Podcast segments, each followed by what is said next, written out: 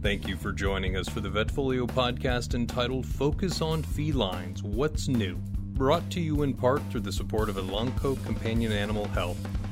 During this session, we'll explore new data, products, and formulation of opioids and NSAIDs for use in cats. We're pleased to bring you today Dr. Mark Epstein, a board certified diplomate of the American Board of Veterinary Practitioners and senior partner and medical director for Total Bond Veterinary Hospitals, a group of five AAHA accredited primary care hospitals in North Carolina.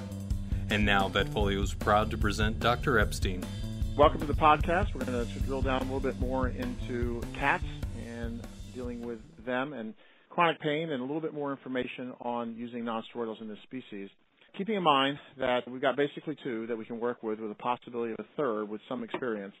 The two that have a label in the U.S. are meloxicam and robenacoxib. Meloxicam, however, in the U.S. has a label for 0.3 mg per kg. It is the only place on the planet Earth that is labeled like that as a sub-Q injection one time. Everywhere else in the world, it is 0.2 mg per kg first dose, followed by 0.05 mg per kg orally.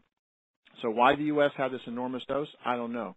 It may have contributed to the reason that we ended up getting some cats in renal failure that prompted the black box to go on. And that black box, of course, has given a lot of people heartburn ever since. However, there are studies to show its safety, obviously, because it has been labeled for more chronic use everywhere else in the world except here in the U.S., albeit at low doses.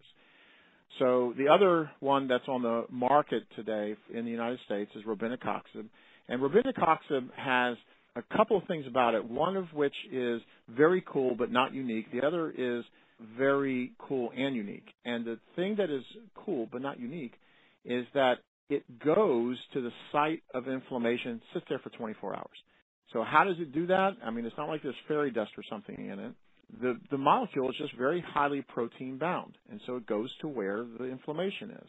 And that's why it sits there for that length of time. That is cool, but not unique because other nonsteroidals do that as well, including meloxicam and others. What is cool and unique is that the plasma half-life is only 1.7 hours, one and a half hours, which means it is only in circulation for a very short period of time it's not bathing other organs during the whole time that it's there, but sits at the site of inflammation for 24 hours. So that is actually quite unique. When we look at using these kinds of compounds and some of the safety data about robenacoxib, it may be why that you look at some studies that are using it at 5x and 10x for weeks and for and 5x even months without serious adverse events, and it, particularly on the kidney, not adverse events that feature of this very short plasma half-life makes it stand out. Stand out. You know, in contradistinction to meloxicam, and the half-life of meloxicam is like 15 hours, so it's there for quite a period of time circulating in the body. But when we think about using it for osteoarthritis or degenerative joint disease in the cats, uh, meloxicam I'm talking about, it has some pretty interesting data about it using it long term. First of all, in Europe, the European label for meloxicam is 0.05 mg per kg once a day, indefinitely for musculoskeletal pain. Now, how it gets that kind of a label, you know, it's above my pay grade to figure out, but that is the label. Then we start looking at some of the actual literature that is out there, and I'll tell you about one in 2008. The last name is Gunew, G-U-N-E-W, if you want to look it up. These cats were giving given low dose now, so 0.02, 0.02 milligrams per kilogram once a day for six months, and these cats did really well. They tolerated it very well.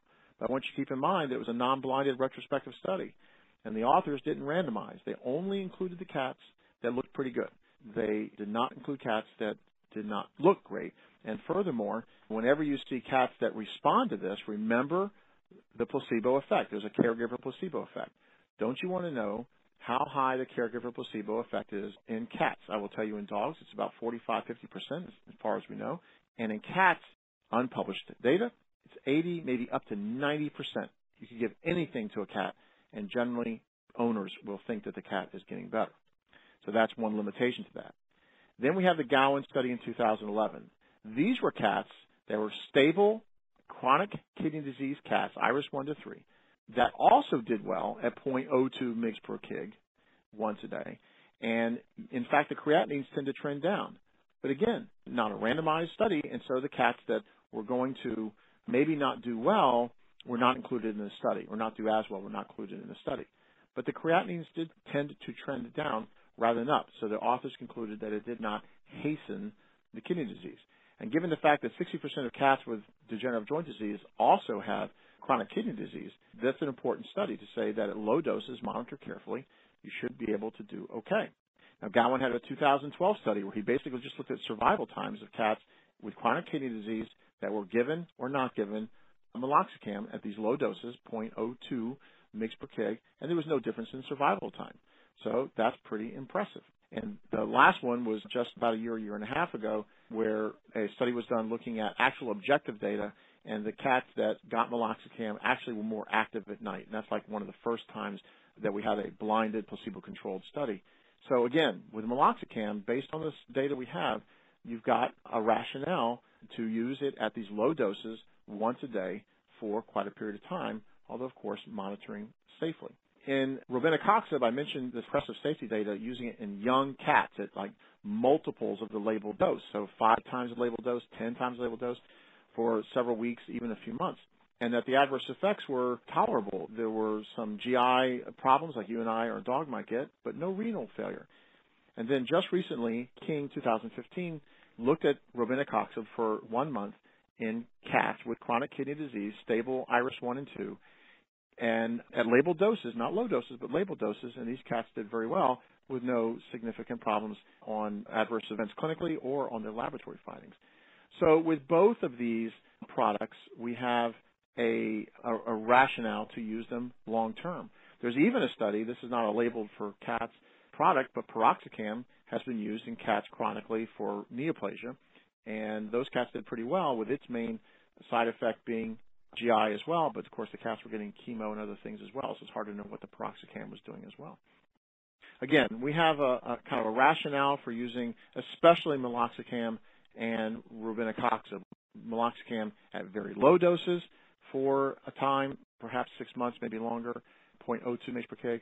And then robenacoxib, basically the standard label dose, 1 to 2 mg per kg, once a day for at least a month in cats with kidney disease, and frankly, probably longer, or you can go down to every other day or every third day, whatever suits you.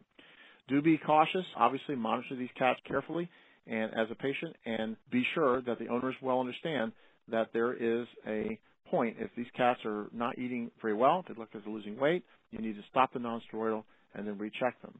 And of course, we can always put them maybe back, but getting sub-Q fluids and manage these cats like you might any with chronic kidney disease. When we start looking at other kinds of opioids long term, the opioids come up, buprenorphine. I'm not sure that it's something we're going to use for osteoarthritis in a very protracted kind of a way. When we start thinking about using drugs like tramadol, that can be done in cats. They do make the opioid metabolite. It's very difficult to give it to cats. It's very bitter, but it can work with them if it can be gotten into them. All right, so the next uh, drug we'll look at is gabapentin in cats, and we actually have good kinetic data in cats. It has good bioavailability in cats.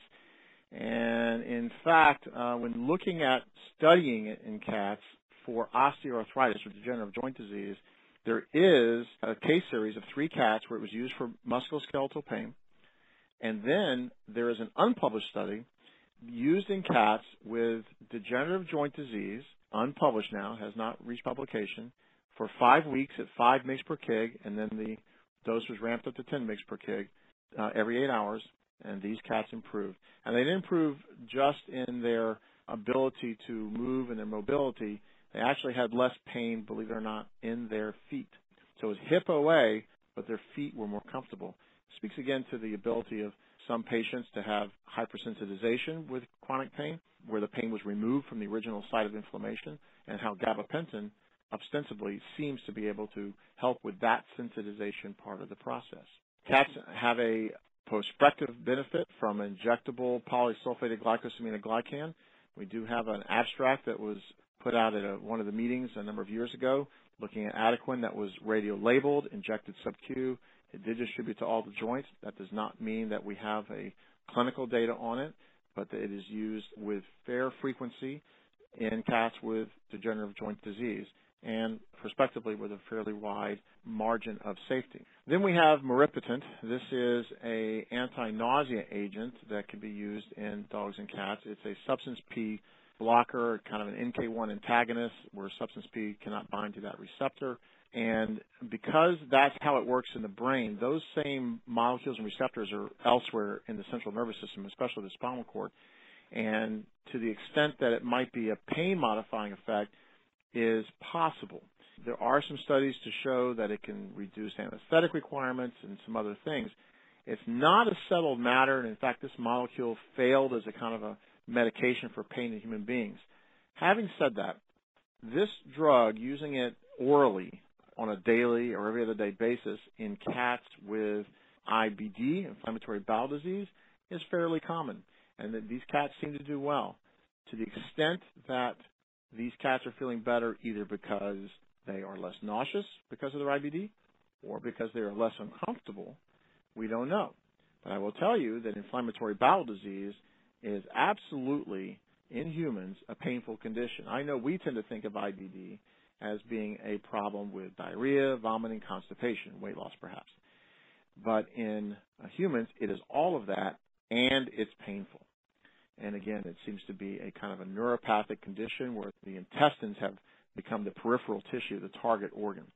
And speaking of that, you might recall I was talking about using drugs that would target the bladder as a target organ for pain as part of its feline idiopathic cystitis and some people are using maropitant for it as well. So, having said that, we have a number of different products that are out to be used in these domains. Amitriptyline has been used for feline idiopathic cystitis for several years, thinking that it was reducing anxiety, but maybe we're reducing pain as well. So we have no solid evidence on the types of medications best used for DJD in cats, no systematic review, but we do have evidence that nonsteroidals play an important role and that it may be that the other modalities I've mentioned to do as well. A lot more research needs to be done. Thank you for tuning in. We hope that you've enjoyed Dr. Epstein's remarks today. If you have not already joined us for Dr. Epstein's in depth web conference entitled Rethink Osteoarthritis An Evidence Based Approach, please visit us online at vetfolio.com for details on his lecture or to access any of our past web conferences. On behalf of Vetfolio and Elanco Companion Animal Health, thank you for participating in this podcast.